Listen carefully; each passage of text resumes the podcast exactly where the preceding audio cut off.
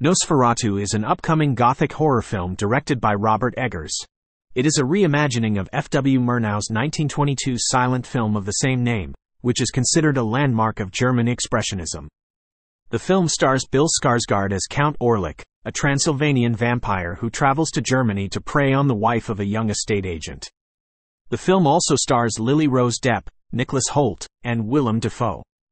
Eggers has said that he was inspired by the original Nosferatu, but that he also wanted to create a film that was more faithful to Bram Stoker's Dracula novel.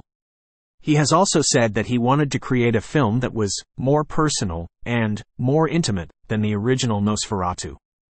Nosferatu is set to be released in theaters on April 20, 2024. Here are some of the details about the film. It is being produced by Focus Features. It was filmed on location in Slovakia and Romania.